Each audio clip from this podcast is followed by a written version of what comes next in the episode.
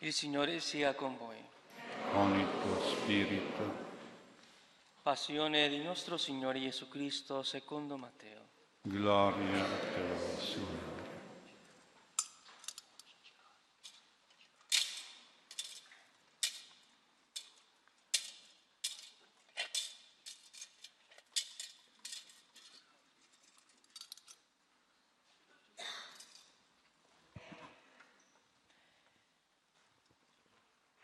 Venuto il mattino, tutti i sommi sacerdoti e gli anziani del popolo tennero consiglio contro Gesù per farlo morire.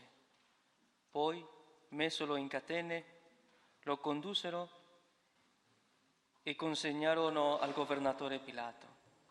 Allora Giuda, il traditore, vedendo che Gesù era stato condannato, si, si pentì e riportò le trenta monete d'argento ai sommi sacerdoti e agli anziani dicendo, ho peccato perché ho tradito sangue innocente. Ma quelli dissero, che ci riguarda? Veditela tu. Ed egli, gettate le monete d'argento del Tempio, si allontanò e andò ad impiegarsi. Ma i sommi sacerdoti, raccolto quel denaro, dissero, non è lecito metterlo nel tesoro perché prezzo di sangue. E tenuto consiglio, comprarono con esso il campo del vassaio per la sepoltura degli stranieri. Perciò quel campo fu dominato campo di sangue fino al giorno d'oggi. Allora si adempì quanto era stato detto dal profeta Geremia. E presero trenta denari d'argento, il prezzo del venduto, che i figli di Israele avevano mercanteggiato e li diedero per il campo del vassaio, come mi aveva ordinato il Signore. Gesù intanto comparve davanti al governatore e il governatore interrogò dicendo, Sei tu il re dei giudei? Gesù rispose, Tu lo dici. E mentre lo accusavano, i sommi sacerdoti e gli anziani non rispondeva nulla. Allora Pilato gli disse, non senti quante cose attestano contro di te? Ma Gesù non le rispose neanche una parola, con grande meraviglia del governatore. Il governatore era solito, per ciascuna festa di Pasqua, rilasciare al popolo un prigioniero a loro scelta. Avevano in quel tempo un prigioniero famoso detto Barabba. Mentre quindi si trovavano riuniti, Pilato disse loro, chi volete che vi rilasci? Barabba o Gesù, chiamato il Cristo? Sapeva bene infatti che glielo avevano consegnato per invidia. Mentre egli sedeva in tribunale, sua moglie gli mandò a dire, non avere a che fare con quel giusto, perché oggi fui molto turbata in sogno per causa sua. Ma i sommi sacerdoti e gli anziani persuasero la folla e richiedere Barabba a far morire Gesù. Allora il governatore domandò, chi dei due volete che vi, rilasci? Che vi rilasci? Quelli risposero, Barabba. Disse loro Pilato, che farò dunque di Gesù chiamato il Cristo? Tutti gli risposero, sia crocifisso. Ed egli aggiunse, ma che male ha fatto? Essi allora urlarono, sia crocifisso. Pilato, visto che non otteneva nulla, anziché il tumulto cresceva sempre più, presa dall'acqua, si lavò le mani davanti alla folla. Non sono responsabile, disse, di questo sangue, vedetevela voi. E tutto il popolo, il popolo rispose, il suo sangue ricada sopra di, di noi e sopra i nostri figli. Allora rilasciò loro Barabba e dopo aver fatto flagellare Gesù lo consegnò ai soldati perché fossero crocifisso. Allora i soldati del governatore condussero Gesù nel pretorio e li radunarono attorno tutta la corte. Spogliatolo, gli misero addosso un manto scarlato e intracciata una corona di spine. gliela posero sul capo con una canna della destra. Poi, mentre li si inginocchiavano davanti, lo schernivano. Salve, Re dei Giudei. E spuntandogli addosso, gli tolsero di mano la canna e lo percuotevano sul capo, dopo averlo così schernito. Lo spogliarono man- del mantello, gli fecero indossare i suoi vestiti e lo portarono via per crocifiggerlo. Mentre uscivano, incontrarono, incontrarono un uomo di, di Cirene chiamato Simone e lo costrinsero a prendere su la croce di lui. Giunti a un luogo detto Golgota, che significa luogo del cranio, gli diedero da bere vino mescolato con fiele, ma egli, assaggiatolo, non ne vuole bere. Dopo averlo quindi crocifisso, si spartirono le sue, vesti, le sue vesti tirandole a sorte. E sedutisi gli facevano la guardia. Al di sopra del suo capo posero la motivazione scritta della sua condanna. Questi è Gesù, il re dei giudei. Insieme con lui furono crocifisse due ladroni, uno a destra e uno a sinistra. E quelli che passavano di là lo insultavano scuotendo il capo e dicendo, tu che distruggi il Tempio e lo ricostruisci in tre giorni, salva te stesso. Se tu sei figlio di Dio, scendi dalla croce. Anche i sommi sacerdoti con gli scrivi e gli anziani lo schernivano. Ha salvato gli altri, non può salvare se stesso. E il re di Israele scenda ora dalla croce e gli crederemo.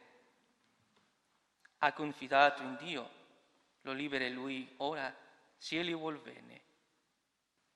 Ha detto infatti, sono figlio di Dio. Anche i ladroni crocifissi con lui lo oltraggiavano allo stesso modo.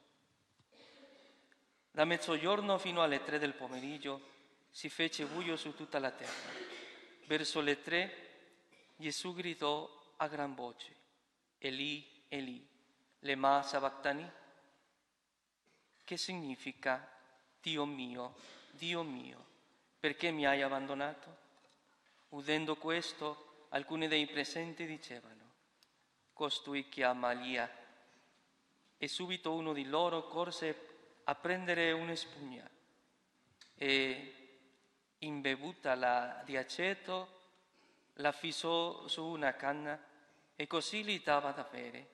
E gli altri dicevano, lascia, vediamo se viene Elia a salvarlo. E Gesù, emesso un alto grido, spirò. Inginocchiatevi. Un momento di preghiera in ginocchio.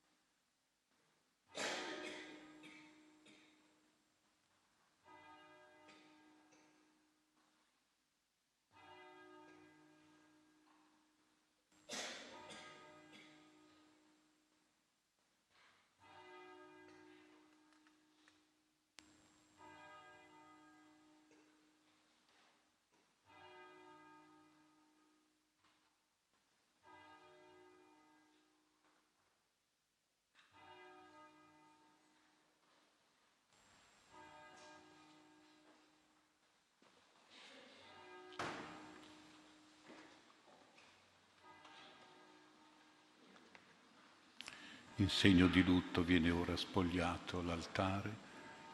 Noi ci uniamo alla Madonna addolorata sotto la croce con il canto 182.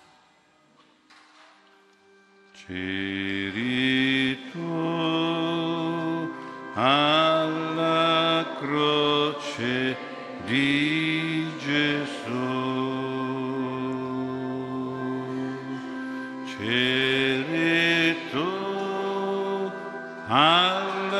Croce di Gesù. Ah, ah, questo pensier fa sì ch'io pianga, pianga, pianga. C'eri tu alla croce di Gesù. C'eri tu al sepolcro di Gesù.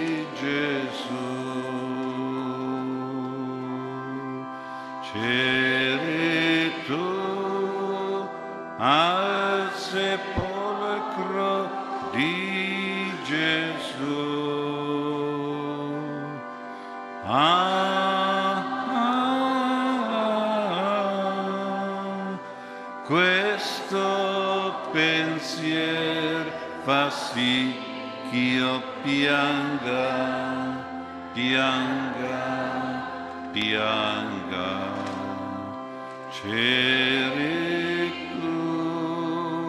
Al sepolcro di Gesù.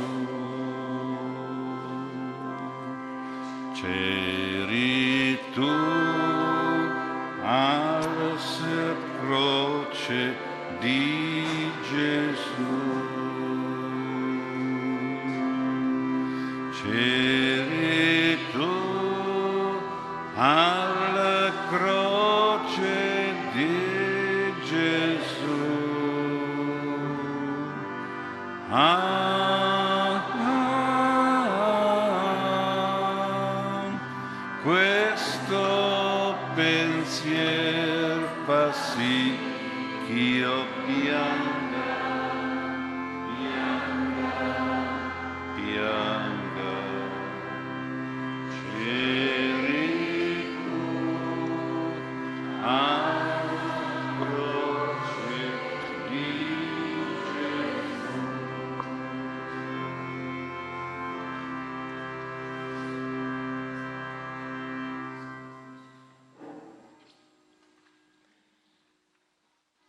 Ed ecco il velo del Tempio si squarciò in due da cima a fondo. La terra si scosse, le rocce si spezzarono, i sepolcri si aprirono e molti corpi dei santi morti risuscitarono. E uscendo dai sepolcri, dopo la sua resurrezione, entrarono nella città santa e apparvero a molti. Il centurione e quelli che con lui facevano la guardia a Gesù, sentito il terremoto e visto quel che succedeva, furono presi da gran timore e dicevano, davvero costui era figlio di Dio. C'erano anche là molte donne che stavano a osservare da lontano. Esse avevano seguito Gesù dalla Galilea per servirlo. Tra costoro Maria di Magdala, Maria madre di Giacomo e di Giuseppe e la madre dei figli di Zebedeo. Parola del Signore. Lode a te. Sia lodato Gesù Cristo.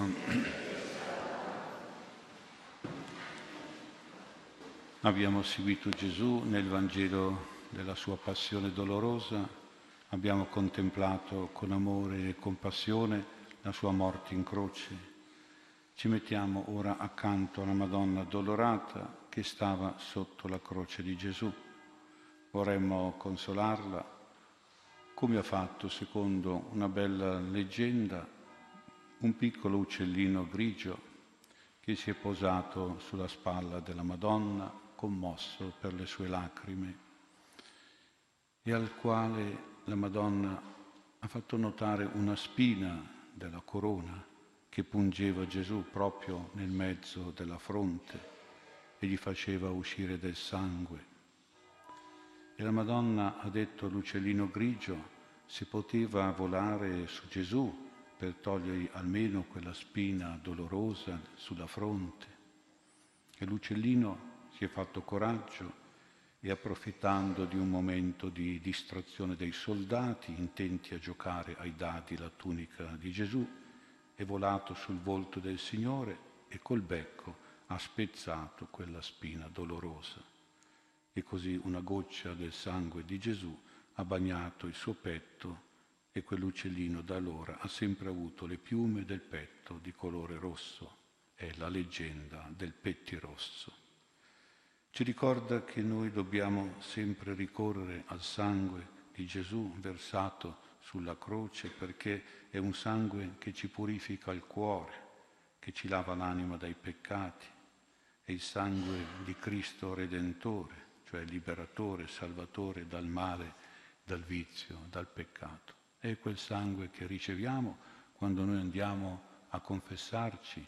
Il sacerdote ci dà l'assoluzione dei peccati nel sangue di Cristo crocifisso, che sulla croce ha pregato, Padre, perdona loro perché non sanno quello che fanno. Gesù ha pagato con il suo sangue il nostro perdono, il perdono del Padre, quel perdono che ci è donato, ci è amministrato proprio nel sacramento della confessione al quale ci dobbiamo accostare spesso per avere purificazione, per essere lavati nell'anima dal sangue di Cristo crocifisso, di Cristo Redentore. Ora però chiediamo anche aiuto alla Madonna Addolorata per capire e per vivere tre cose. Come accettare la croce, come portare la croce, come amare la croce. Anzitutto come accettare la croce che sono le croci della vita, ci sono le croci normali, naturali, quelli legati alla nostra fragilità umana, qualche volta anche i nostri peccati, ci sono le croci della vita permesse dal Signore Gesù per fortificarci, per provarci. Perché dobbiamo accettare queste croci? Perché sono un'efficace terapia, una terapia positiva, benefica, per guarire i nostri vizi, i nostri errori. Le croci hanno come effetti la purificazione, il rinnovamento, l'elevazione spirituale. Le croci accettate sono guarigione, sono liberazione dal peccato, sono santificazione e perfezione. Accettare le croci perché sono una grande pedagogia divina, insegnano a noi le grandi virtù dell'umiltà, del sacrificio, della pazienza, del perdono, ma anche la virtù della sensibilità, della bontà, della carità per gli altri. Accettare dunque la croce e poi portare le croci della vita. Le dobbiamo sistemare bene perché pesano meno se le sistemiamo bene sulle nostre spalle, sul nostro cuore. Ci sono le nostre croci personali, che sono i dispiaceri, i dolori, le malattie, le tribolazioni, che a portarle bene, cioè offrendole al Signore, ci ottengono tanti meriti, tante ricompense, tante grazie. Le croci sono una moneta preziosa e forte presso Dio. E poi portare anche le croci del nostro prossimo, gli altrui malanni, le fatiche, gli impegni, le difficoltà, le incapacità del nostro prossimo, magari proprio anche nella nostra casa, nella nostra famiglia, essere dei buoni cirenei che portano la croce anche degli altri, che aiutano, che sollevano, sostituiscono, servono al nostro prossimo. Anche questo, portare la croce, è molto importante e poi amare la croce, amare la croce vedendo su di essa soprattutto colui che noi amiamo, cioè Gesù crocifisso. Le croci senza Gesù sopra possono diventare dei crucci, non delle croci. I crucci sono torture, supplizi, maledizioni, crisi, non senso. ma se mettiamo Gesù sulle nostre croci, allora ci sarà più facile viverle in un modo positivo e costruttivo, come sorgente strumento di vita, di pace, di forza, di salvezza, di amore e di benedizione. Se vediamo Gesù sulle nostre croci, eviteremo di farci questa domanda, la domanda del perché. Perché questo? Perché a me? È una domanda che spesso non trova una risposta o trova una risposta negativa e distruttiva soltanto. Non dobbiamo chiederci il perché, il perché lo capiremo quando saremo di là. Ci dobbiamo invece fare la domanda del perché cosa, per quale fine, per quale scopo, per quale utilità, perché cosa questa croce che mi è arrivata, perché cosa a me questa croce allora sapremo scoprire magari, comunque sapremo vedere un risvolto positivo dentro il negativo, sapremo trovare un qualcosa di buono dentro il male, sapremo trovare un bene che deve venire magari dopo, ma deve venire. Per che cosa? Sapremo trovare un'efficacia di grazia che deve maturare, un concorso di cose costruttive e belle che devono arrivare come quando marcisce il seme che poi però dà una spiga di grazia e di vita. In conclusione diciamo alla Madonna dolorata, accanto a Gesù c'erano altri due crocifissi, uno a destra e uno a sinistra di Gesù, uno buono e convertito all'ultimo minuto, l'altro invece un po' più testardo e bloccato nella sua cattiveria. Noi sappiamo che tu, Maria, sei stata sempre presente, sei stata sempre sotto la croce di Gesù. Qualcuno dice in piedi, sì, effettivamente, non c'era un seggiolino o una sedia per lei, era in piedi sotto la croce, per indicare anche la sua fortezza nel portare la sofferenza di Gesù e la sua interiore passione sei stata accanto a Gesù fino all'ultimo suo respiro, pregando per lui, incoraggiandolo e sostenendolo. Ma poi, quando Gesù è morto, noi osiamo pensare e siamo sicuri di non sbagliare, che tu ti sei spostata, sei andata sotto la croce degli altri due crocifissi con Gesù. L'uno e l'altro erano figli tuoi i primi e prediletti tuoi figli, perché Gesù ti aveva detto poco prima, donna, ecco tuo figlio. Era Giovanni, ma in Giovanni c'eravamo tutti noi, anzi direi proprio i primi erano quei due accanto a Gesù, crocifissi con Gesù. Per loro tu sei stata mamma sotto anche la loro croce e li hai consolati, li hai confortati, hai pregato per loro li hai aiutati, hai dato loro forza e rassegnazione, perdono e conversione fino al momento della loro morte. E allora ti chiediamo, quando ci dovessi vedere portare la croce, magari anche schiacciati un po' dalla croce, in qualche nostra via crucis della vita, vieni incontro a noi come sei andata incontro a Gesù sulla via della croce per incoraggiarlo, confortarlo, consolarlo, alleviarlo, risollevarlo. E quando ci dovessi vedere crocifissi come Gesù, per qualche nostra passione fisica o morale, vieni anche sotto la nostra croce, vieni a pregare per noi, vieni ad aiutarci, a ottenerci tante grazie, soprattutto l'ultima, la più importante, quella del buon ladrone oggi sarai con me in paradiso.